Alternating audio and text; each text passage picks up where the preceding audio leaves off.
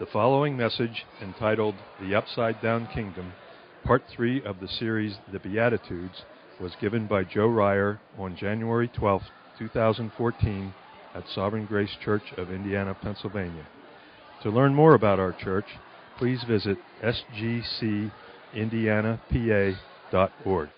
Well, good morning, everyone. If you have a Bible, open to the book of Matthew, chapter 5. Thanks for coming this morning. If I haven't met you yet, my name is Joe.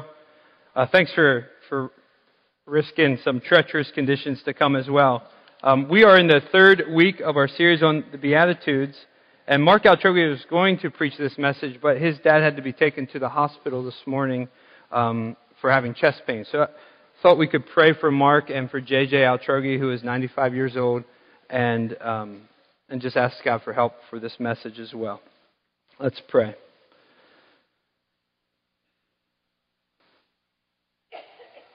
Father, thank you that there is so much comfort in that one word, Father. You are our Father, and you care for us in an infinite, loving way. And Lord, we pray for JJ this morning. Lord, we thank you for the 95 years of life you have given him so far. We thank you for his love and passion for you. We thank you that he has never stopped serving you and we pray that you would have mercy on him this morning. But we pray for Mark as well, that you would um, just give him a sweet time with his dad this morning in the hospital and just bring comfort to the entire family. And Holy Spirit, thank you that, that you are a God who speaks today and you have given us your word. And we pray that you would encourage us through your word. I pray every one of us would encounter you this morning. And Lord, I just ask for your help as we go through your very words, Jesus, that you preached in the Sermon on the Mount. And Lord, we ask this in your name. Amen. So if you have a Bible, open to Matthew 5. And I'm going to read a larger section, which is verses 1 through 11. And then we're going to focus in on two main verses this morning. For the last several weeks, we've been slowly going through the Beatitudes. But I want to set the, the big picture before we drop back into to the details. And the title of this message is called The Upside Down Kingdom. The Upside Down Kingdom. So look in your Bibles, Matthew chapter 5. Seeing the crowds, he went up on a mountain. And when he sat down, his disciples came to him. This is Jesus. And he opened his mouth and he taught them, saying, Blessed are the poor in spirit, for theirs is the kingdom of heaven. Blessed are those who mourn, for they shall be comforted. Blessed are the meek, for they shall inherit the earth. Blessed are those who hunger and thirst for righteousness, for they shall be satisfied. Blessed are the merciful, for they shall receive mercy. Blessed are the pure in heart, for they shall see God. Blessed are the peacemakers, for they shall be called the sons of God. Blessed are those who are persecuted for righteousness' sake, for theirs is the kingdom of heaven. Blessed are you when others revile you and persecute you and utter all kinds of evil against you falsely on my account. Rejoice and be glad, for your reward is great in heaven, for so they persecuted the prophets who were before you.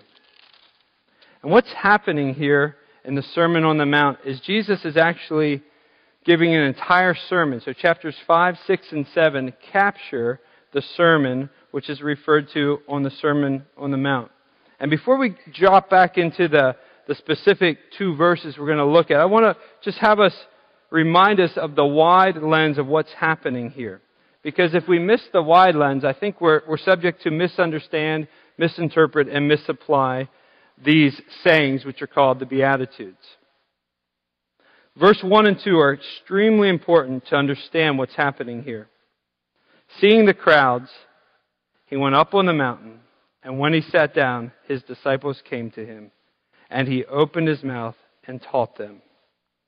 So the primary recipients of Jesus' words are followers of Jesus, people who have trusted in Jesus, people who are committed to Jesus, people who are his disciples. So these blessed sayings are not entry points into the kingdom of God. They are realities and should be growing realities for those who have followed Jesus, who have put their trust in Jesus. And if we were in that crowd when Jesus sat down on the mountaintop, we would have been shocked by the sayings. We would have been completely amazed by the sayings because they are opposite sayings of what a worldly, successful person or king or kingdom would be promoting. And so he's, he's speaking to followers of his who have been beaten and tattered by the, the world, the cares of the life. They have an awareness of their poor in spirit. They have mourned their, their poverty of spirit. They have probably suffered loss. They, they may not have much money. They are meek. They are those who are hungering and thirsting for righteousness. They are being merciful even to people who do not treat them kindly. They are not seeking joy in impurity, but in purity. They are peacemakers, so when people are in disagreement, they don't take the position, have nothing to do with them. No, they seek to restore relationships. When people persecute them, they love them and continue to love them. It's an upside down kingdom. To follow Jesus is to follow a master who has an entire different philosophy on everything. It's completely upside down. And in all of these Beatitudes, there's a reality of the present and the future. So Jesus says, Blessed are you, are the poor in spirit. So there is a blessing presently.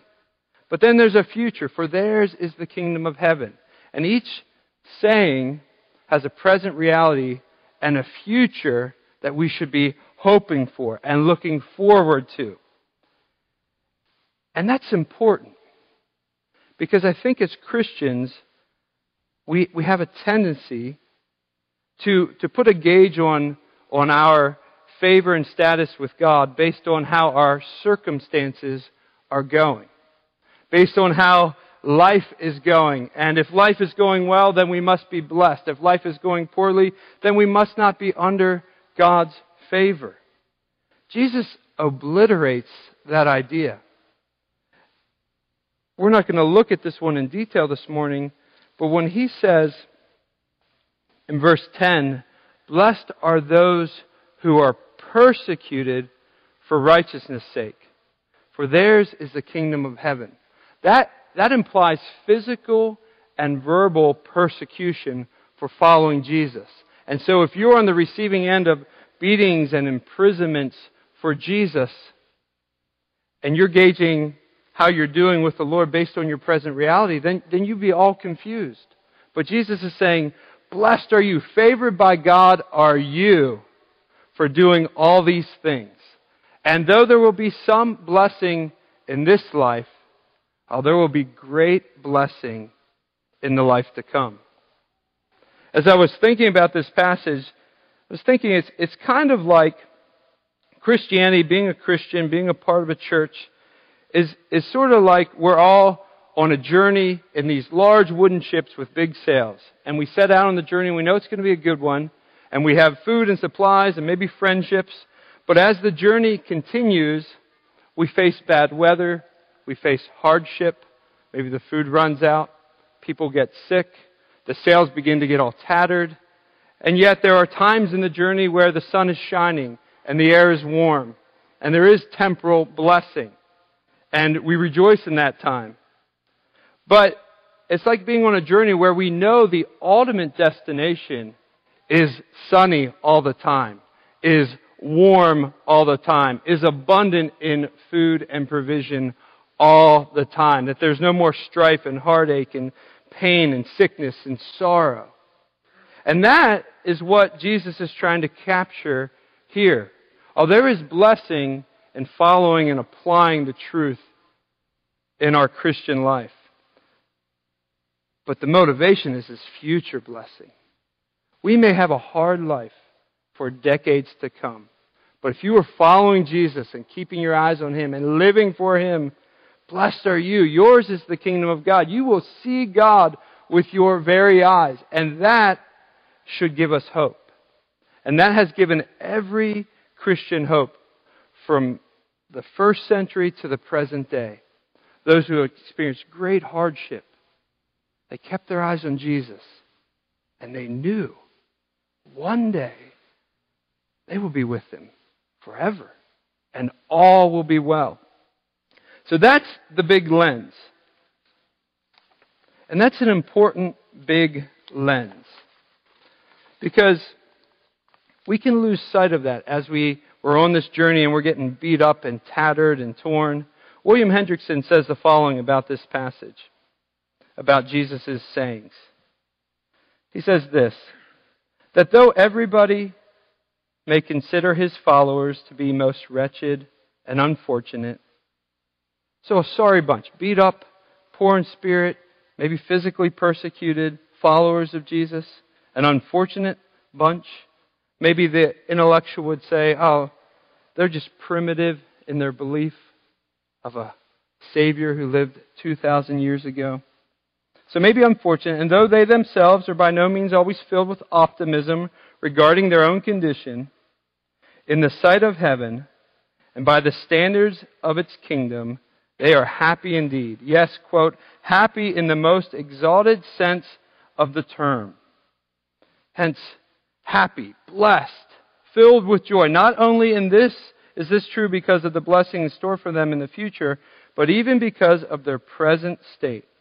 Already, heaven's favor is resting upon them.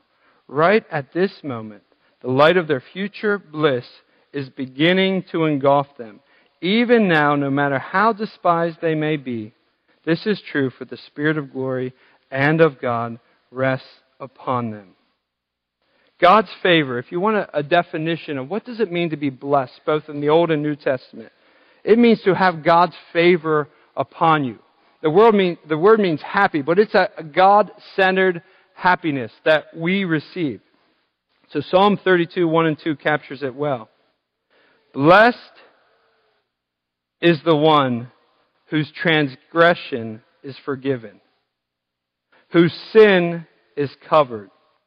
Blessed is the man against whom the Lord counts no iniquity, and whose spirit there is no deceit. Favored by God is the one whose transgression is forgiven, whose sin is covered. Favored by God is the man against whom the Lord counts no iniquity, and in whose spirit there is no deceit. So Jesus is talking to his disciples.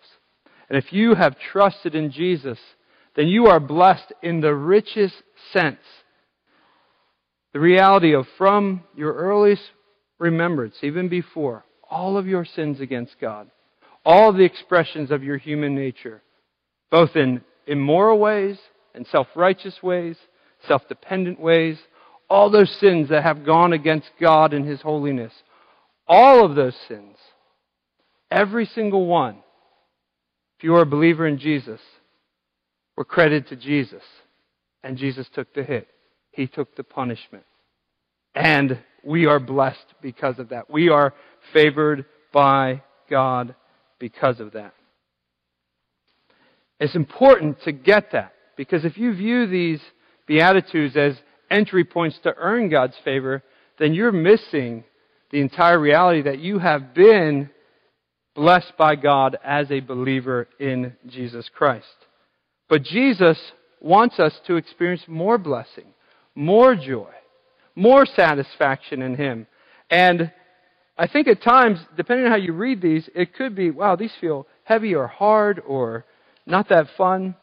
But Jesus' aim is joy and satisfaction and hope that circumstances cannot take away and people cannot take away. It's a deep strong satisfaction in the Lord. Which brings us to the first beatitude we're going to look at today, verse 7. Blessed are the merciful, for they shall receive mercy.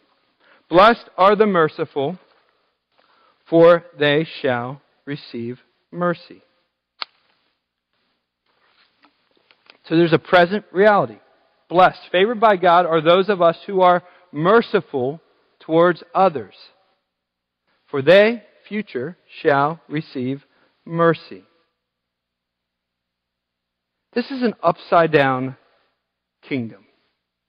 Because our natural inclination, my natural inclination, when sinned against or when I see sin, is to want to exact justice. Mercy is the opposite of justice. When we receive mercy, we're not receiving justice. And Jesus is saying, Blessed are the merciful, those who extend mercy to others.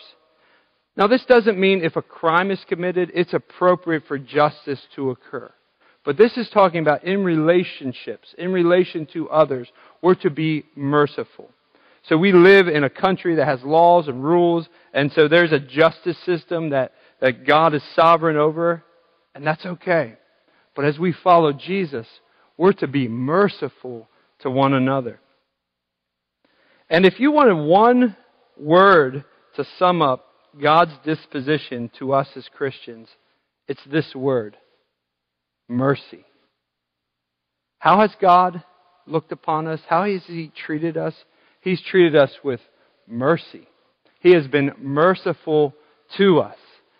And it's a big deal to Jesus.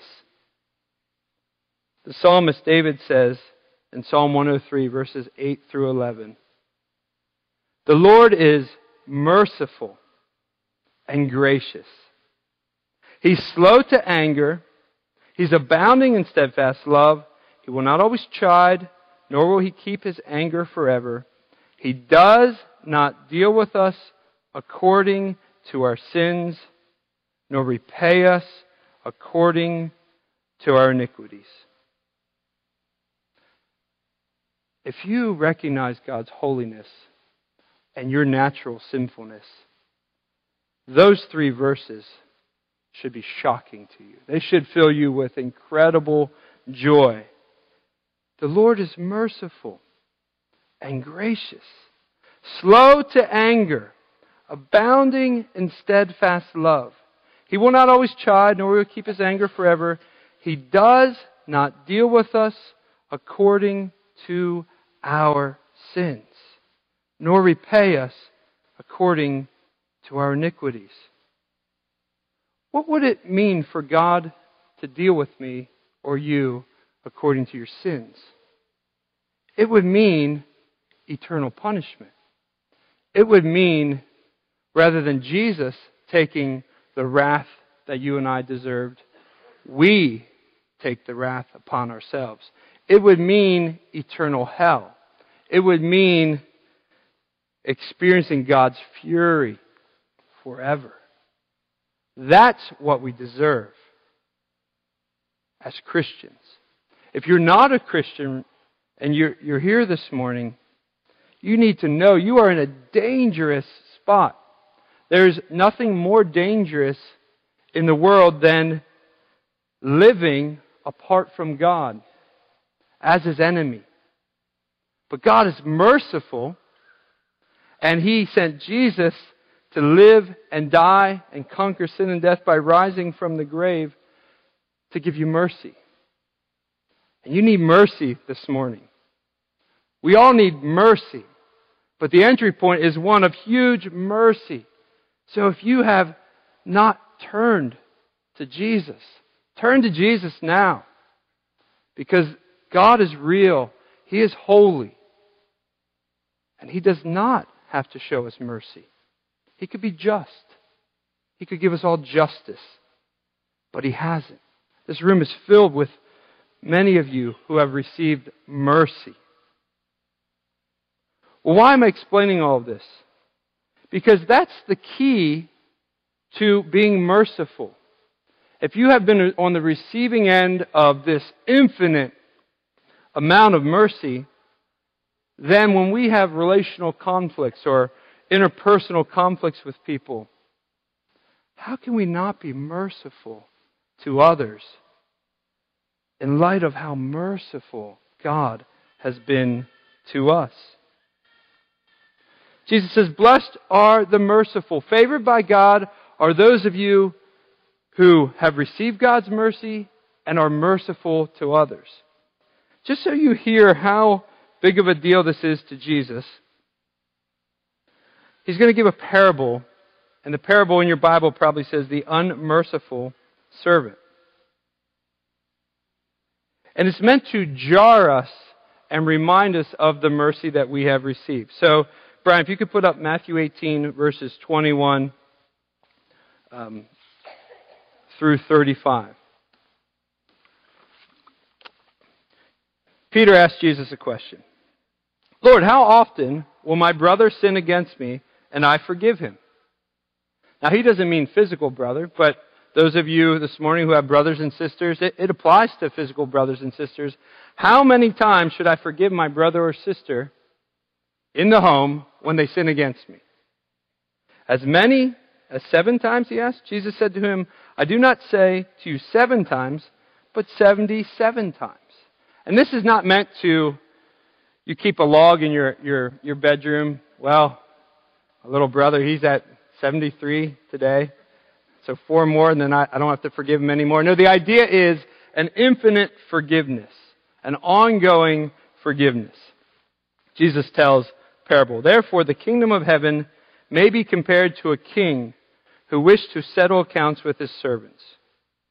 When he began to settle, one was brought to him who owed him 10,000 talents. Large amount money.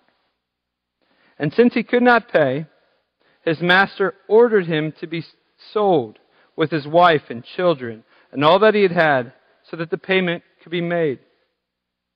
The servant fell on his knees, imploring him, Have patience with me. I will pay you everything. So you get the scene. Guy owes a lot of money to his master. He doesn't have any money to repay him.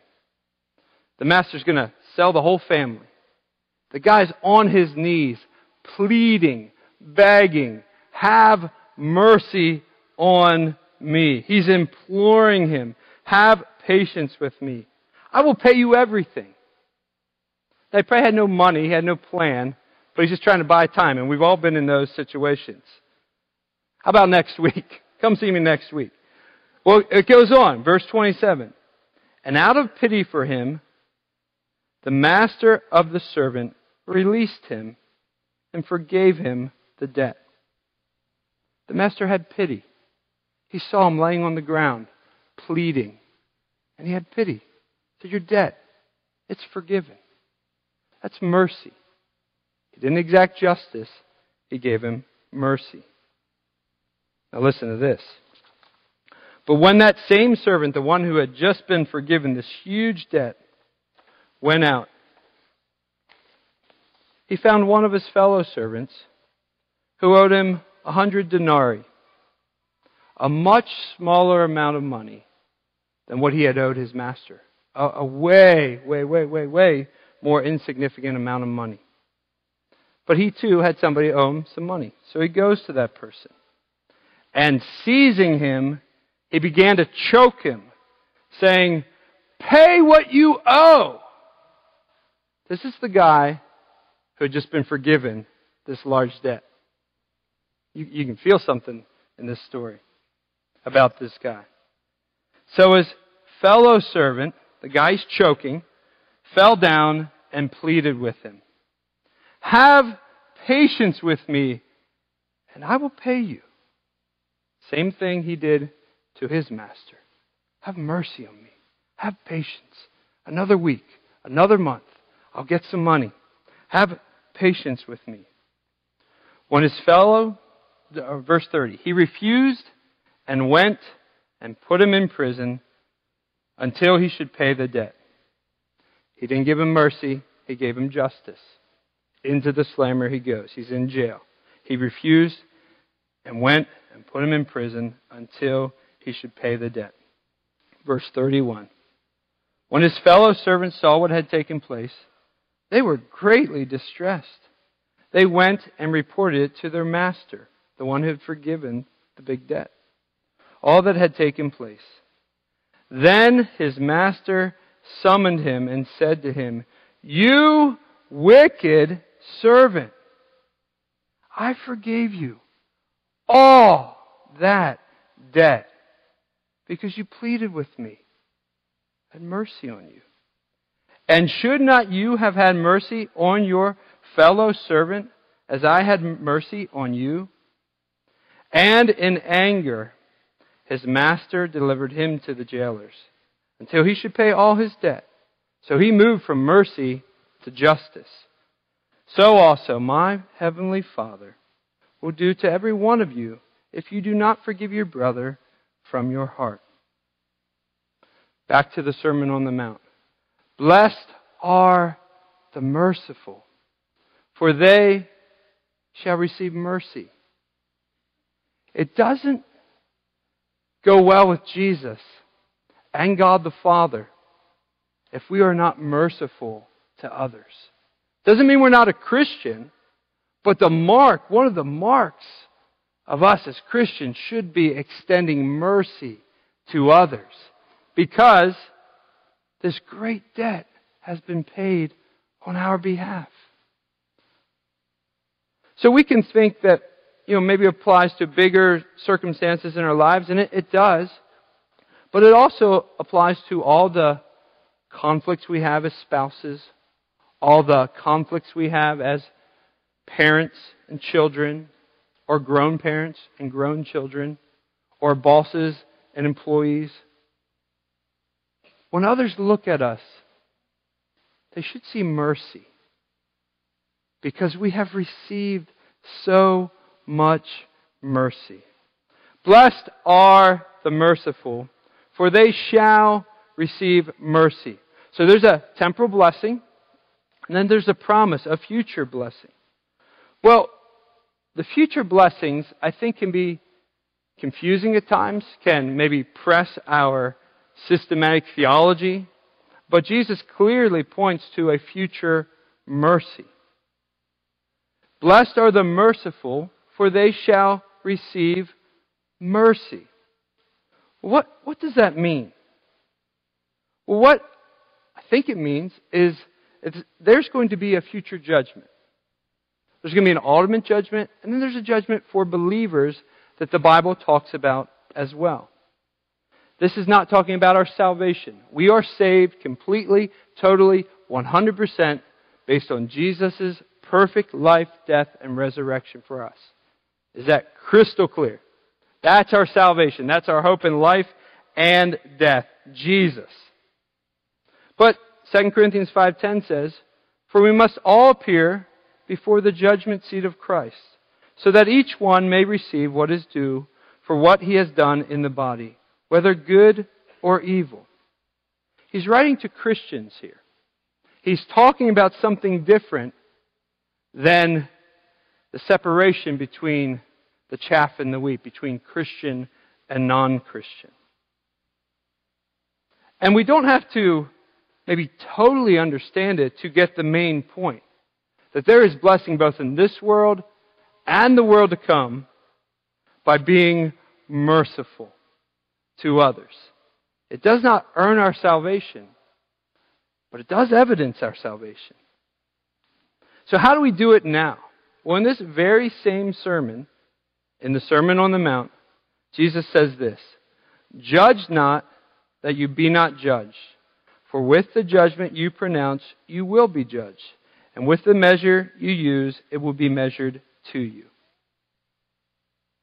Think about it this way Would you want today for God to judge you the way maybe you have judged people over the last few weeks, months, or year?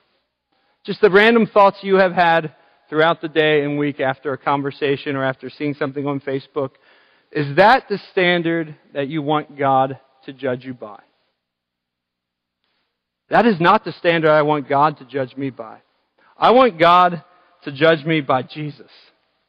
And I want God to judge me by this ever growing mercy that's being shown in my life because I really appreciate and am growing in my understanding of the incredible mercy that I have received. Kent Hughes, a pastor, commentator, writes Very few of us dare to pray, God, judge me as I judge my fellow men and women. The tone of our life is going to become the tone of our judgment. Not in salvation, but when we stand before Jesus Christ, which we will all do. So, how do we kill that? How do we kill the judge, judgmental spirit? How do we grow as a church and being merciful and patient with one another? James helps us. He says, James 2 12 and 13.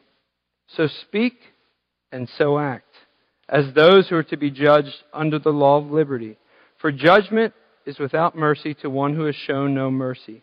Mercy triumphs over judgment.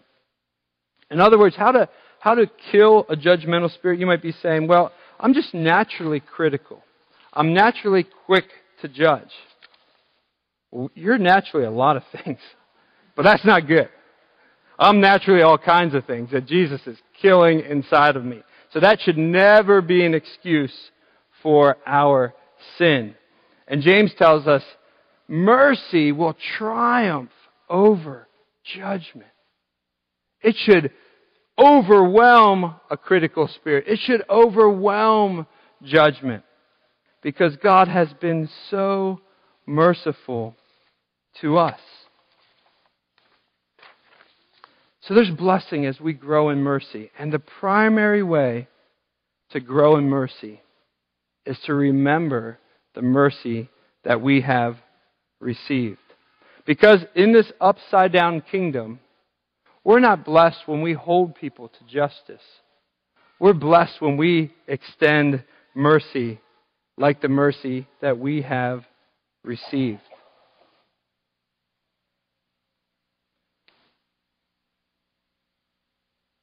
Here's the thing about the Sermon on the Mount and Christianity in general. The happiest Christians that I know, that I interact with, that are in this room and, and other churches, are not those that have life just going smoothly. It's often those who have endured great trial and difficulty, sadness and sorrow, have even been sinned against in very significant ways, but continually put their eyes on Jesus, continually turn from their sins when they sin. They're not perfect. And then they're reminded of the mercy that they have received. And they experience blessing in this life, but they are locked in, locked in in the future blessing that awaits us all. So I just wanted to close with verse 11 because this is true for all of us. There's blessing in this life, being a disciple of Jesus, but there is great, great, great blessing to come. Verse 11 Blessed are you when others revile you, when they make fun of you, when they say, You need to bring justice into that situation. You need to go get that person. You need to go after them. You need to be quiet about Jesus. Blessed are you when others revile you and persecute you and utter all kinds of evil against you falsely on my account. Listen to this. Rejoice and be glad. Rejoice and be glad. Not in your temporal circumstance, for your reward is great in heaven. And you're in good company, for so they persecuted the prophets who were before you. Let's pray, and the band can come up. Lord, as we sing this last song, Lord, flood us with the reality of our salvation, of the mercy we have received. Give us joy, strengthen us as a church. And Lord, if anyone is present who doesn't know you, Lord, would you rescue them now? Would you save them now? May they turn to you now and no longer live as an object of your wrath, but become an object of your mercy. Lord, we love you. We look to you and we ask this in your name. Amen. You guys can stand.